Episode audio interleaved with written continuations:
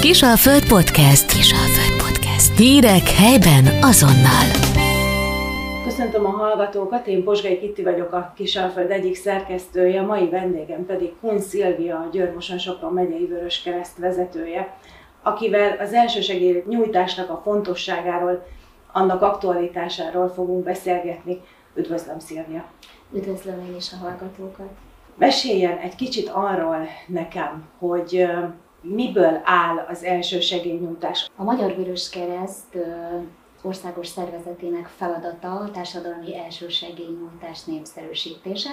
Ez egyébként a 93 évi 40-es törvényben is foglaltatik, de nem csak a Magyar Vörös Keresztnek, hanem a Nemzetközi Vörös Keresztnek is a feladata, hogy oktatási intézményekben, munkahelyekben népszerűsítse az elsősegélynyújtás fontosságát, hiszen a Vörös Kereszt atya, Henri Dunant, valamikor a Szolferinói csata helyszínén, pontosan az első segélynyújtás mi oltából alapította meg szervezetünket. Ma a Magyar Vörös Kereszt Györmosor megyei szervezete több irányú elsősegélynyújtó képzéseket, felkészítéseket és népszerűsítő előadásokat szervez. Ez már évek óta, évtizedek óta így van, illetve évente van egy fontos esemény a szervezetünknél, az pedig a ide már 51. éve, ez pedig az első segélynyújtó verseny, országos verseny. Területi fordulóktól indul, megyei fordulók és országos forduló. Itt iskolák, felnőttek, középiskolások mérettetik meg, csapatok mérettetik meg egy valósághű szituációban, hogy hogyan tudnak az első segélynyújtásban helytállni.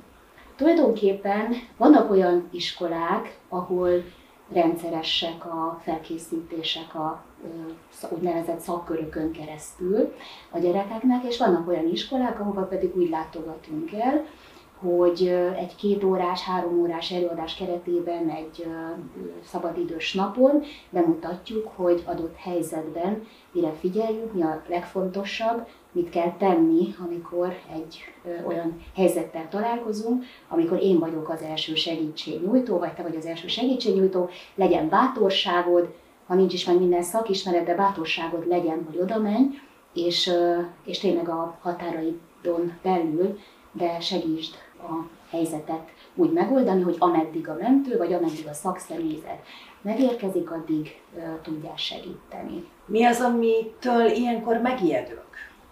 Én azt gondolom, hogy, hogy egyrészt, ha ismerjük azt a szemét, akivel ez a baleset történik, akkor, és ezt most értem magamra is, a gyermekemről van szó, akkor, akkor ez egy, egy nagyon félelmetessé tud válni, most mit tegyek, mit merjek, mit nem merjek. És én is megtanultam az évek alatt, hogy a legfontosabb az, hogy egy fajta biztonságot teremtsek magam körül, ne pánikhelyzetet, ne bámészkodókat hívjak oda, hogy nézzenek, hanem tegyek meg mindent azért, hogy ott nyugalom legyen, és az, akivel ez történt, hisz ő is olyan állapotba kerül. Nyilván, hogy ideges lesz a helyzettől, őt is megnyugtassam. Ez a legfontosabb, éberen tartsam, megnyugtassam, és hát nyilván nézzük meg, hogy mi történt vele. Hogy eszméletlen magánnál van, látjuk a sérülését, tudjuk következtetni, és hát nyilván, hogyha a protokollt ismerjük, akkor és nem mindig a, a, az újraélesztésre kell gondolni, hanem apróbb sérülésekre is. Tehát merjek bátran fellépni, ez az első és legfontosabb.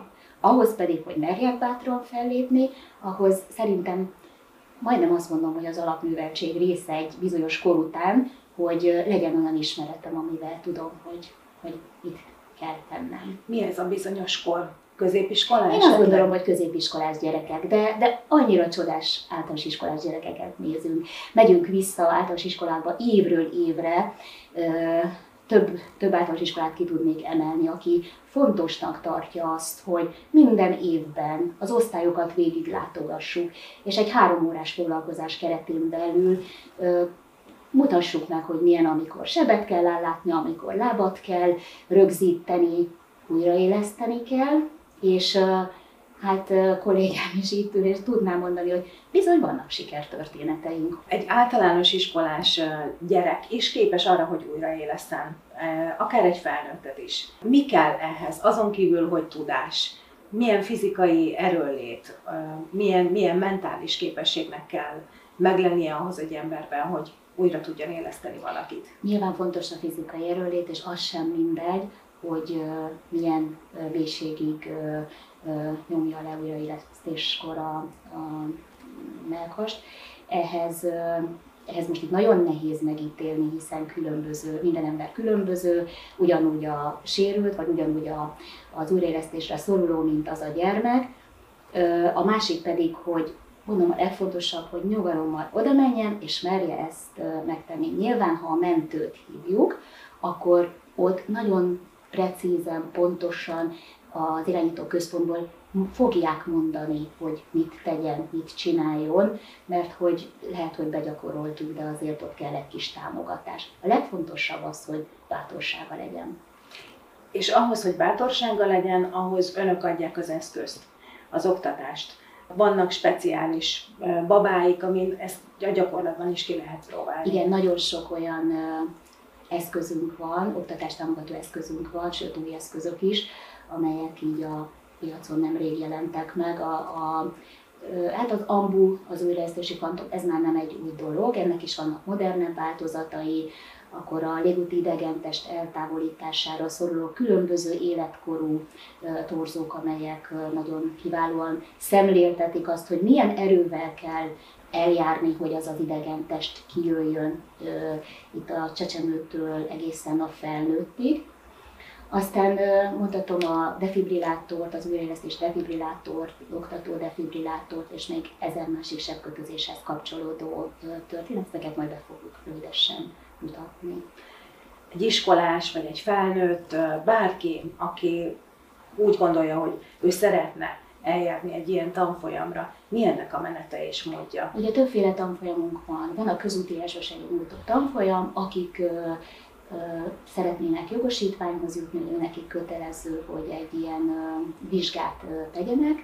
Ezt a Magyar Vörös Kereszt irodáiban lehet megtenni, és ehhez van egy 8 órás felkészítő tanfolyamunk. Minden irodában rendelkezésre áll, Ezeket Győrben például a hétvégén és egy 8 órás etapban rendezzük, a 4 óra az elmélet, 4 óra a gyakorlat, majd ezt követően felkészül egy adott könyvből és jöhet a vizsgára. Ez a közúti elsősegélynyújtás. Vannak a munkahelyi elsősegélynyújtó tanfolyamok, és azoknak is van a ismétlő, akik már elvégezték, de két évente újra felfrissítik a tudásukat, és van az a kezdő tanfolyam, ez is gyakorlatilag 8 óra keretén belül oktatódik, és speciálisan az adott munkahelyben, munkahelynél felmerülő veszélyekhez van igazítva ez a tanfolyam. És kis csoportosak ezek a tanfolyamok, tehát maximum 14 fő, aki egy időben ott van pont azért, hogy gyakorlatorientált legyen. És ezen kívül vannak az olyan csoportok, akik azért jelentkeznek, akár baráti csoportok, akár céges csoportok, vagy bármilyen közösségi csoportok azért jelentkeznek, mert szeretnének egy ilyen tanfolyamot elsajátítani. És mindezen túl van a társadalmi elsősegélynyújtás népszerűsítését célzó bemutatóink, ahova az oktatási intézményekbe például, vagy akár ott is munkahelyekre, társszervezetekhez megyünk el, és mutatjuk meg azokat a technikákat, amivel lehet ezeket amennyiben pályázatunk engedi, és azért évre, évre mindig van nyertes pályázatunk ebben a témában, akkor ezt ingyenesen tudjuk biztosítani.